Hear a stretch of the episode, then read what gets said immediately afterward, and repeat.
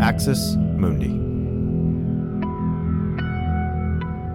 What separates Christianity from every other religion is power. Muslims don't have power. Buddhists don't have power. Atheists have negative power. They don't even believe in power. But Christians are meant to walk in power. Acts chapter 1 verse 8. Jesus said, "Go wait in the upper room for when the Holy Ghost comes upon you, you will be endued with power." The Christian is meant to be endued with power. Power from on high, the power of the Holy Ghost at work within you and upon you. So the Christian faith is one of power.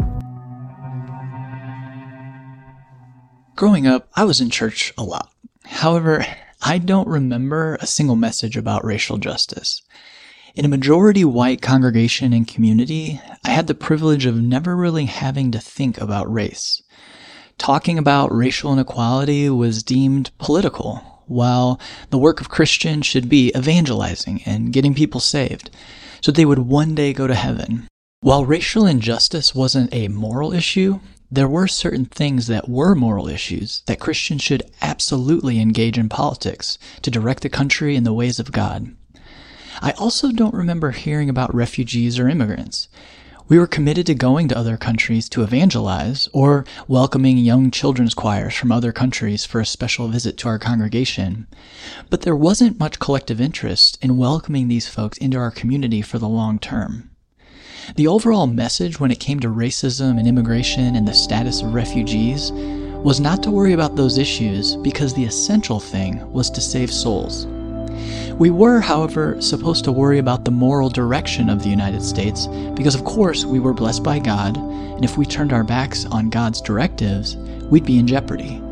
In other words, there were political issues we needed to worry about because those issues would determine the fate of our country. We determined our national morality in terms of abortion, divorce, and homosexuality, not racism or the plight of immigrants or the violence driving refugees from their homes. And if the survival of the nation was at stake, we had to enforce our moral vision so the nation could flourish. We had to vote our values, get the right people in positions of power. Having the right views on these issues made us pro life and aligned with the clear teaching of Scripture. As a sociologist and a Christian who opposes Christian nationalism, I now see the cruel incoherency at the heart of this approach. When it comes to transforming systems that perpetuate racial, economic, or other inequalities, the response is don't be political, focus on saving souls. But when it comes to enforcing the Christian nationalist vision of the country, in other words, when it comes to keeping power and control over the American public square, then political action is a matter of saving the country. It is God's work. When it comes to protecting the vulnerable or expanding rights to more Americans, the response is to spiritualize the gospel, to make it apolitical and strictly about the spiritual salvation of individual people. When it comes to enforcing a social order that tends to benefit white Christians, the response is to vote, mobilize, and rally to save the nation from sin and downfall. This incoherency is expressed in the three idols of Christian nationalism power, fear, and violence. These idols betray the gospel and threaten large swaths of the American Christian church by blinding it to the cries of the marginalized and the oppressed. These idols of Christian nationalism turn Christians' attention from what Jesus commanded of us. Instead of serving others, we instead seek to serve and benefit ourselves. Christian nationalism, I'm convinced, makes American Christians less Christ like. The nation that reverences God will be blessed by God. The nation that rejects God will be rejected by God. The church is supposed to direct the government. The government is not supposed to direct the church. That is not how our founding fathers intended it. And we have the left uh, routinely speaking of me and of others as, uh, as Christian nationalists, as if we're supposed to be running from that. Uh, we need to be the party of nationalism. And I'm a Christian, and I say it proudly. We should be Christian nationalists. And by the way, Christianity will have power without having to form. Because if I'm there, you're going to have plenty of power. You don't need anybody else. You're going to have somebody representing you very, very well. Remember that.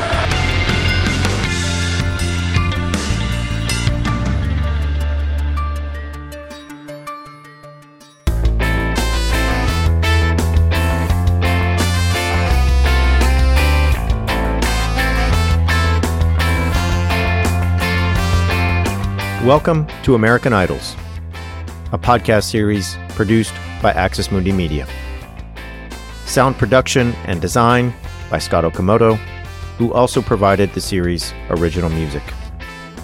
American Idols was written and created by Dr. Andrew Whitehead and produced by me, Bradley Onishi.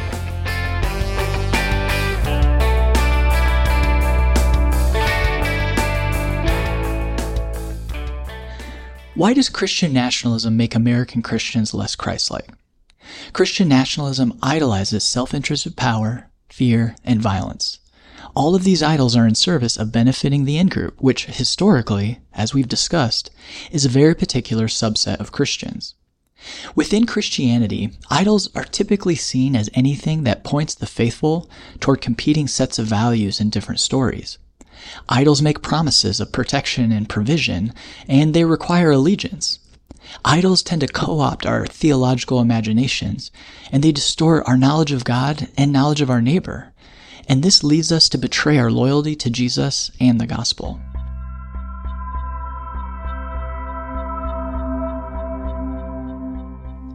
The central idol of white Christian nationalism is power. Power is the ability to get others to do what you want, despite resistance. In particular, I'm focused on self-interested power. Power that primarily serves us, our group. A thirst for self-interested power is fundamental to Christian nationalism, and it has been that way for centuries. Robert Jones, who is the founder and president of Public Religion Research Institute, writes in his new book, The Hidden Roots of White Supremacy, how deeply Christian nationalism, a doctrine of domination, and a thirst for power are intertwined. European Christendom did believe this that the Americas uh, were were intended by God to be a promised land for European Christians, and that they had the rights to occupy, to kill. And the words of some of the documents straight from you know the head of the Western uh, Church uh, in, in Rome in the 15th century, the rights to reduce their persons to perpetual slavery. This is coming out of the highest uh, authority um, in Western Christianity, right? And so. A similar thirst for power is one reason why Americans who embrace Christian nationalism overwhelmingly supported Donald Trump in 2016, 2020, and even today. By the way, Christianity will have power without having to form because if I'm there, you're going to have plenty of power. You don't need anybody else. You're going to have somebody representing you very, very well. Remember that. As we discussed in the previous episode, this thirst for power is always willing to set aside any values or ideals that might limit it, even democracy. Listen again to Trump in his speech to followers on January 6, 2021. Because you'll never take back our country with weakness. You have to show strength and you have to be strong. Idolizing self interested power allows Christians to baptize their pursuit of privilege that primarily benefited them and required little self sacrifice, and ignore the ongoing inequalities experienced by those around them. You want God to come and overtake the government? Yes. You want Christians to be the only ones that, yes, we do. we wouldn't be a disciple of Jesus if we didn't believe that. we want God to be in control of everything. We want believers to be the ones writing the laws. Yes, guilty as charged. I mean, it's funny when I meet Christians where I'm like, I don't really, I'm not really, I'm like, have you read the Great Commission? Like, this is actually what we want. guilty. One avenue through which many American Christians who embrace Christian nationalism are idolizing self interested power is by redefining religious freedom and religious liberty. While historically religious liberty meant the right of any citizen to practice or not practice religion without governmental interference, some political leaders, like Dennis Baxley, who is a Florida state senator, believe the United States should be a Christian nation and they're redefining religious liberty as the ability to, in his words, restore the Judeo-Christian foundations of the country. Listen to David Closson from the Family Research Council, which is a large and influential conservative Christian lobbying firm. Yeah, that's a great question. You saw that language being used by some officials uh, in the previous administration, some other organizations. Freedom of worship, uh, which is the language you're seeing used by some, it, it implies you have the right to do what you want within the four walls of your church, your synagogue, or your mosque. But then as soon as you walk out the door or drive off the parking lot, uh, you lose your religious liberty. Uh, so th- that's not the case. Uh, the Constitution provides for the free exercise of religion, w- which allows people to exercise their faith, to live out their life in accordance with their fundamental beliefs and convictions. And importantly, uh, the Supreme Court has affirmed this. Uh, most recently, in the Hobby Lobby case uh, with the Little Sisters of the Poor. so that's it's a slight nuance with the language, uh, but the Constitution protects freedom of religion and religious exercise, not merely just uh, freedom of worship. Christians with this view don't see religious liberty as protection from interference from the government with freedom of worship, but rather, as Robert Jones writes in his book, The End of White Christian America, they demand they should be able to carry religious objections from their private religious life into their public roles as service providers, business owners, and even elected officials. Here's how Amanda Tyler, who is the executive director of the Baptist Joint Committee, who started the movement Christians Against Christian Nationalism, described the relationship between Christian nationalism and the redefining of religious freedom. Nationalism. And over time, I have I have started to say that Christian nationalism is the single biggest threat to religious freedom for all. And part of the reason is more and more some people who are claiming religious freedom as a moniker for a reason to do something, um, what they're really talking about is Christian nationalism. They're using the language of religious freedom when they really want a privileged place for Christianity in the culture um, or in the government. And the language of Christian nationalism has really helped me and and people that BJC talks to to understand what what's being called religious freedom actually works exactly against it and for all the reasons that you know um, because it you know makes contingent our full status as, as citizens and members of the society based on on religion or religious belief which is exactly against the foundational principles in the First Amendment. Christian nationalism uses the terms of religious freedom and liberty to defend and control access to political and cultural power. As Amanda explained, Christian nationalism is used to draw lines around who gets to benefit and have access to the rights of being a U.S. citizen. Stephen Wolfe, author of The Case for Christian Nationalism, believes as a self-identified Christian nationalist, U.S. law should regulate the Sabbath to encourage people to attend church. Civil law cannot compel belief in the gospel, nor that one worships God in heart, but it can create the best outward conditions for one to conduct undisturbed and focused worship of God.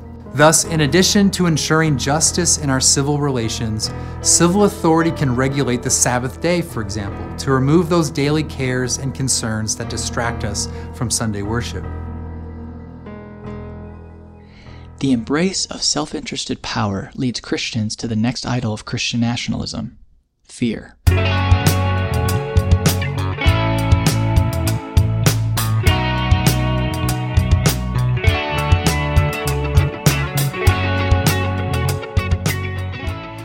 Fear is one of the primary tools Christian nationalism uses to motivate action and prop up a fusion between Christianity and national identity in order to maintain a privileged access to power.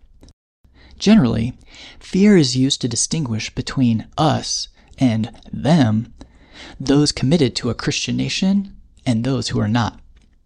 History and social science suggests that stoking a sense of threat among an in-group aimed at outgroups whether those outgroups are racial, religious, or otherwise, is central to defending and maintaining the cultural framework of white Christian nationalism.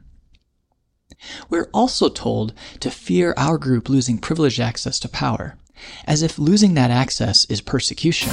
Well, welcome back now. This first on Fox Business, a bombshell new report reveals the Biden administration is using taxpayer money to rage a covert war on conservatives and Christian groups. The Media Research Center, a conservative watchdog group, obtaining documents showing DHS, Department of Homeland Security, is using a program meant to fight terrorists, which includes groups like the Heritage Foundation, MAGA, Fox News, even the Republican National Committee in the same category as Nazis. Joining me right now. Fear of persecution then motivates the group to get involved, push back, and fight for their rights. You see, for a group that is accustomed to privilege, equality feels an awful lot like discrimination. Social science also finds that when American Christians idolize fear, we tend to live by the inverted golden rule do unto others as you think they'll do unto you. My friend and political scientist Paul Djupe coined the phrase.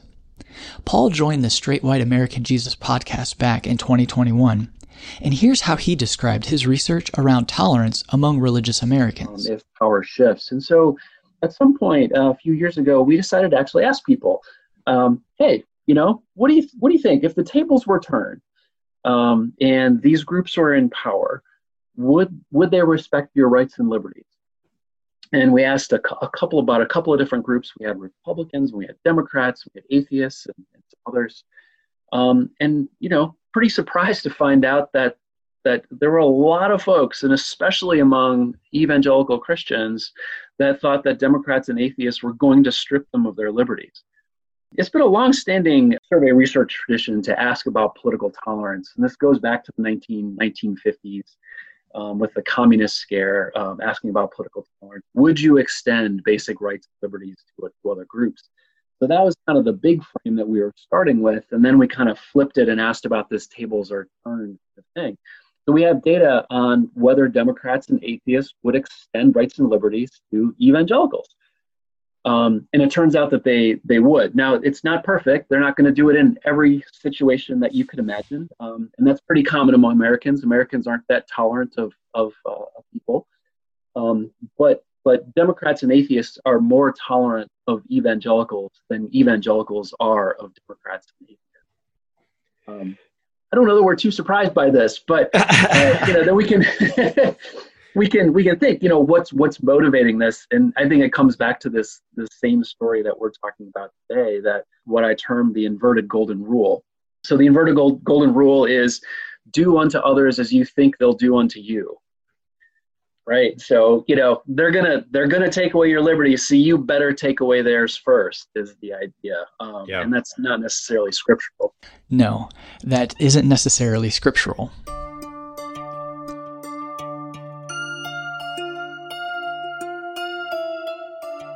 Paul's research underscores how, for many Christians, fear of losing cultural or political power, especially if other groups are now in positions of privilege, leads to fear will be mistreated. As a result, we are more likely to mistreat them now, when we have political and cultural power, based on imagined futures where Christians are marginalized or persecuted. Stephen Wolfe, who we just heard, says it this way in the case for Christian nationalism. Indeed, one ought to prefer and to love more those who are more similar to him, Wolfe writes. And much would result in the world if we all preferred our own and minded our own business. This is a clear and explicit argument for white Christians to love those who are like them more than others. Jonathan Wilson Hartgrove is a pastor, author, and community organizer he sees fear and how the idol of fear in Christian nationalism ends up pitting Christians against anyone and everyone deemed an other as one of the greatest threats to American Christianity. The biggest threat I've seen to Christian communities um, is just the way that the narratives of this movement, when they're internalized by people, people who take them seriously and who think, you know, who think the messages are sincere, they end up uh, pitting those people against others in their community and frankly you know often others in their families. And so uh, this becomes a real pastoral issue. How do you shepherd people and uh, walk with them to share life together when you know they've come to believe that people close to them are sort of existential enemies? Um, I think this is the the deepest wound that this movement has created, and why there really needs to be a robust narrative that explains to people how their faith um, connects to a, a sort of vision for community and for engagement, even with others who are not like them, who might not even share their their faith or their you know d- deepest commitments, but who nevertheless you know are are fellow creatures and um, uh, uh, people you know who are part of uh, this universe that God has made, and kind of gives them a vision for how they can share life together uh, without being just uh, at odds with one another. The desire to maintain control leads to a fear of those who might take it. And fear of losing power leads to violence. And violence is the final idol of Christian nationalism.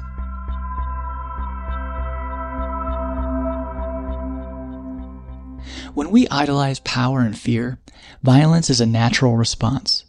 Violence, or the threat of violence, is used in order to demarcate and defend the boundaries between us and them. We succumb to fear that something will be stolen from us and that we'll never recover. Violence is in service of defending perceived threats to the group, always revolving around protecting power. Now, the tragic history of indigenous peoples and minorities in North America clearly demonstrates that any quest for power based on hierarchical relationships between us and them, ultimately founded on fear of them, will undoubtedly resort to violence. And we see the fruits of this idol even today. And Jehu's to rise up and we're to rule and reign through President Trump. Riots and revival actually erupt. There's a rushing mighty wind on steroids. I, I said many years ago that we would even come to a place of civil war.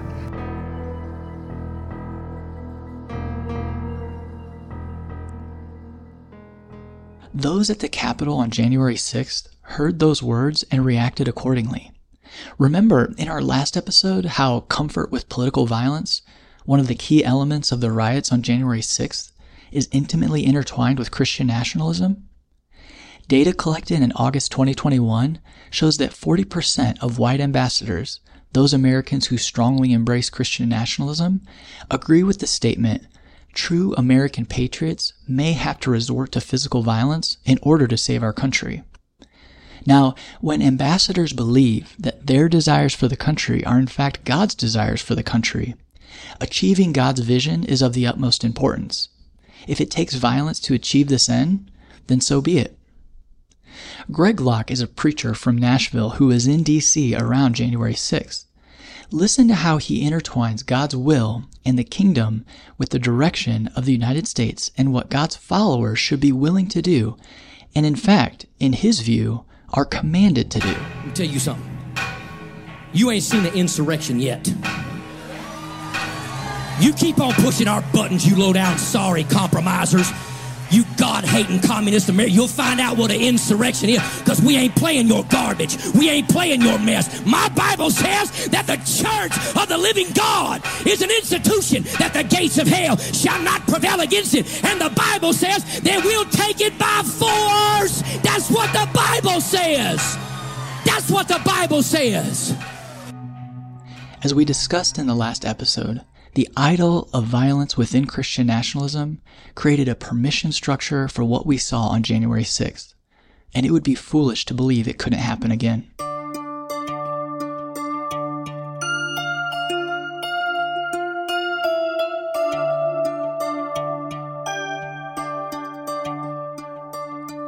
The three idols of Christian nationalism create a blind spot regarding the gospel, the work Jesus claimed he came to do.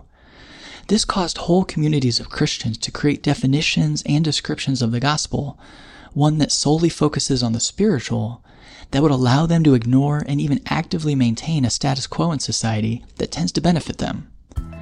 If you grew up in white evangelicalism like me, see if you recognize the following presentation of the gospel, what we called the Romans Road. So, stop 1. Romans 3:23 says, all have sinned and fallen short of the kingdom of God. So, this means that we are all sinners separated from God, and we need a solution to this predicament. Stop number two, Romans 5 8 tells us, But God demonstrates his own love toward us, in that while we were still sinners, Christ died for us.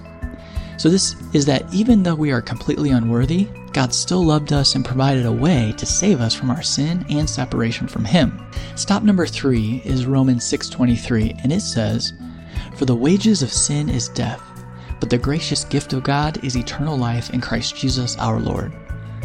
So here we would talk about how we are all condemned by God and deserve death, the just wages of our sin. But thankfully, God provided a free gift of salvation through Jesus, his Son, who died in our place. So he paid the wages of our sin. Now, stop number four, Romans 8 1 proclaims, Therefore, there is now no condemnation for those who are in Christ, which is good news. So, if you are, quote unquote, in Christ, you don't have to worry about eternal punishment or condemnation. You don't have to feel guilt or shame. Stop number five is the last stop on the Romans road, and it's Romans 10 9. And it says that if you confess with your mouth Jesus is Lord and believe in your heart that God raised him from the dead, you will be saved. So, this is where, on the Romans road, every person has a decision to make. Do you believe Jesus is Lord? Do you believe he was the Son of God who died for your sin and rose from the dead? If you put your trust in Jesus, then you are saved and you're no longer in bondage to sin. Now, you may hear that definition of the gospel and say, yes, that's it. There's nothing more to add. And for many years, I would have said the exact same thing. But I've come to believe it actually only reflects one aspect of the gospel. This version of the Christian gospel only represents a set of theological claims that we either believe or do not believe, and it only focuses on our individual relationship with God. It only focuses on whether we believe the right things. What this definition of the gospel causes us to miss are broader themes throughout the story of God's work in the world, and one that I think Jesus was actually focused on from the very beginning of his ministry. Throughout the Bible, these two aspects of the gospel, the theological beliefs and the practices that flow from these theological beliefs, are inextricable, and we can see this most clearly in Jesus' first message in Luke chapter 4. So Jesus stands up in the synagogue and reads a passage from Isaiah saying, The Spirit of the Lord is on me, because he has anointed me to proclaim good news to the poor. He has sent me to proclaim freedom for the prisoners and recovery of sight for the blind, to set the oppressed free, to proclaim the year of the Lord's favor. So it's significant here. Jesus is not only pointing to our individual relationship or salvation, but he's talking about liberating humanity and how he is concerned with the suffering of the marginalized and those being crushed by the social structures that oppress them.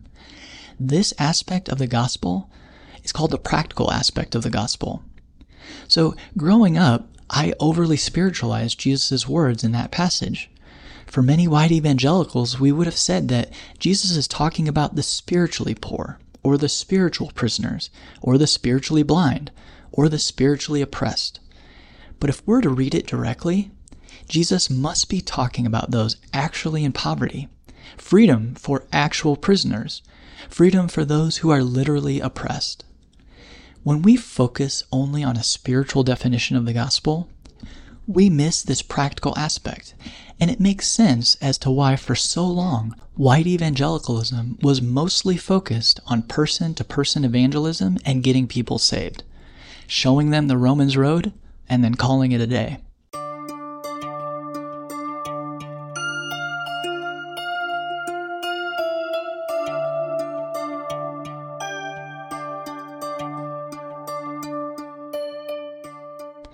we had little to say about the political and social realities of groups around us who are trying to get us to see their struggles. This is most likely because our political and social realities were marked by privilege. A passage focused on freeing the oppressed and those in poverty wouldn't make sense to those who really have never been oppressed or who have never really experienced poverty. Later in my journey, I, I, began to ask myself a question that brings to light how an overly spiritualized, individualistic Christian gospel falls short of what Jesus claimed to do. So ask yourself If I preach this gospel that only focuses on an individual's spiritual condition, would it be good news to those enslaved in 1845 or those being forcibly removed from the lands of their ancestors? Would they receive this promise of future salvation as good news if it didn't change the reality around them and the current suffering they were experiencing?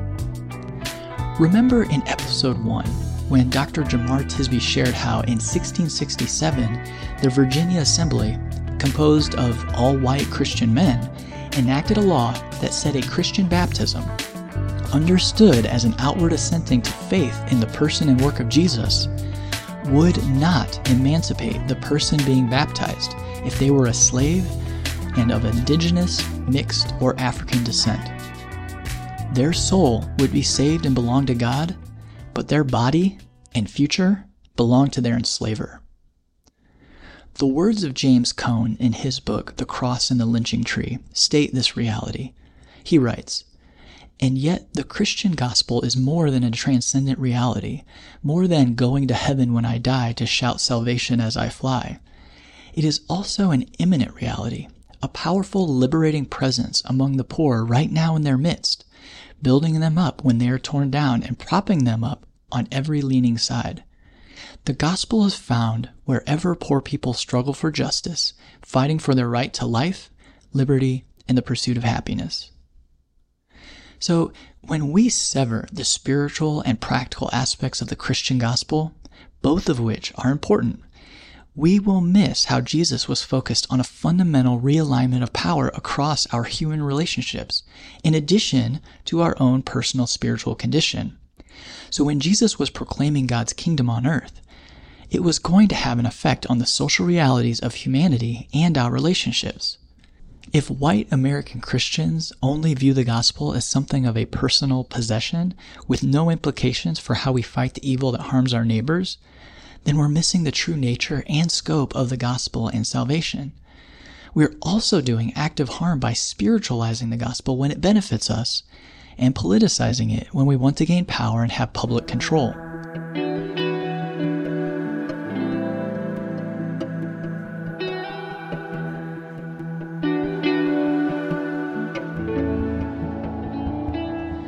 It's important to point out how the use of power is a natural part of being involved in civic life as a United States citizen.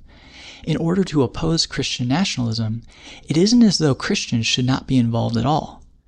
So you may hear some Christians say something like, There's no king but Jesus, so I stay out of politics.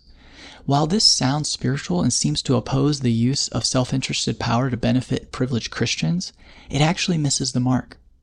Jesus' message and the story of God's kingdom is about siding with the marginalized and lifting up those who are oppressed. As author Jemar Tisby puts it, justice takes sides. So this means that the antidote is not to refuse power or using the political process altogether, but to give up a quest for self-interested power meant to only benefit us, an in-group. One example of power rightly used is the civil rights movement. One end result of this movement was that the Civil Rights Act and the Voting Rights Act, which certainly used power to get people to do something they might otherwise not have wanted to do. But this use of power was to the benefit of all. It allowed all black Americans and other minorities full access to American democracy for the first time in our nation's history. It wasn't as though this law said only black Americans can vote, taking away that right from white Americans. Rather, it opened up opportunities to participate in democracy to everyone, rather than to just a few. And one of the great problems of history is that the concepts of love and power have usually been contrasted as opposites, polar opposites. So that love is identified with a resignation of power and power with a denial of love. Now we got to get this thing right. What is needed is a realization that power without love is reckless and abusive, and that love without power is sentimental and anemic. Power at its best.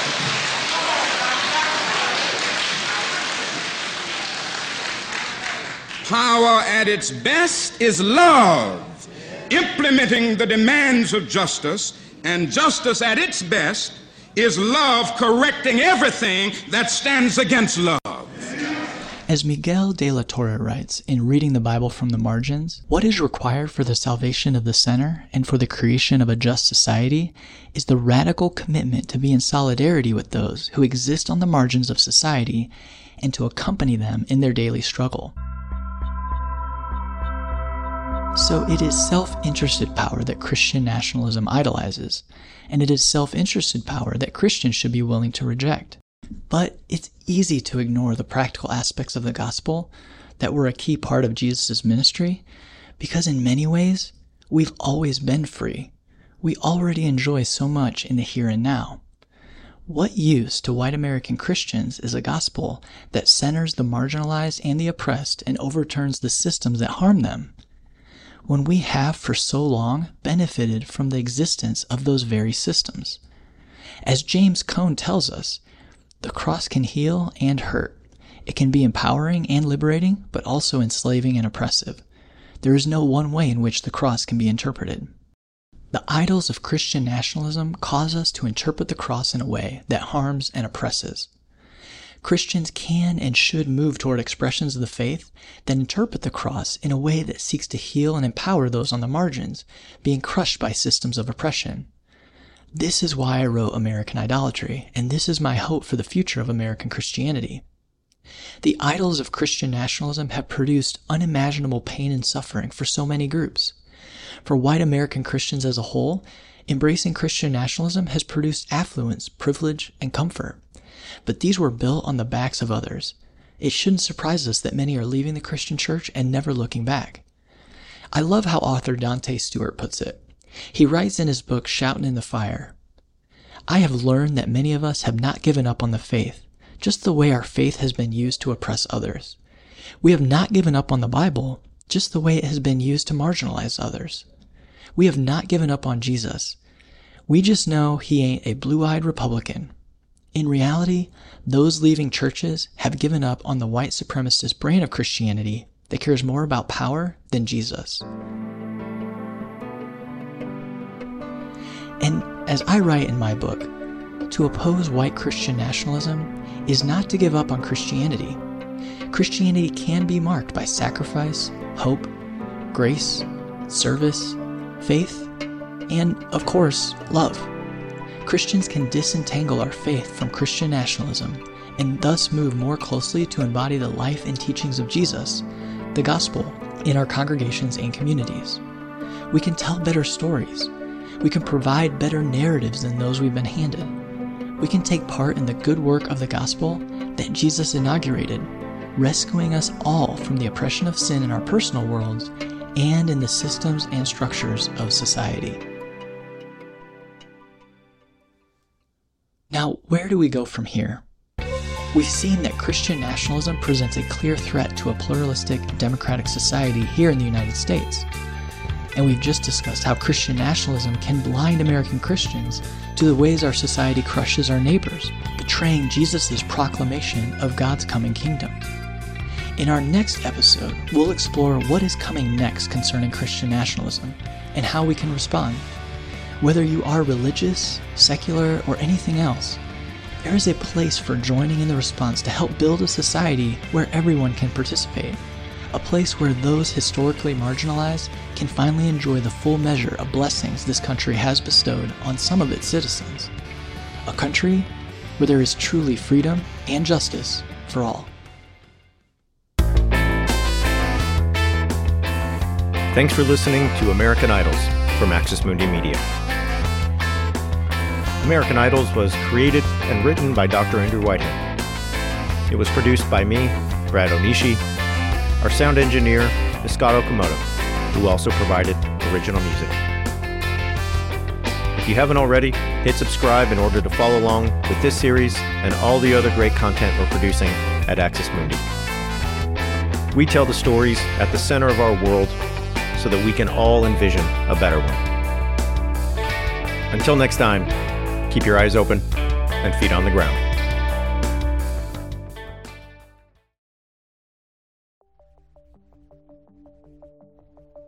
American Idols is sponsored by Brazos Press, publisher of Andrew Whitehead's new book, American Idolatry How Christian Nationalism Betrays the Gospel and Threatens the Church, Andrew Whitehead is a leading scholar in Christian nationalism and has spent years speaking, teaching, and writing on how Christian nationalism corrupts the Christian witness.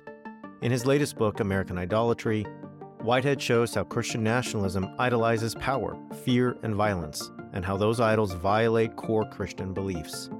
If you are concerned about Christian nationalism and its threat to the American church, this is your book to understand and resist Christian nationalism in your relationships, community, and church. Pick up your copy wherever books, ebooks, and audiobooks are sold.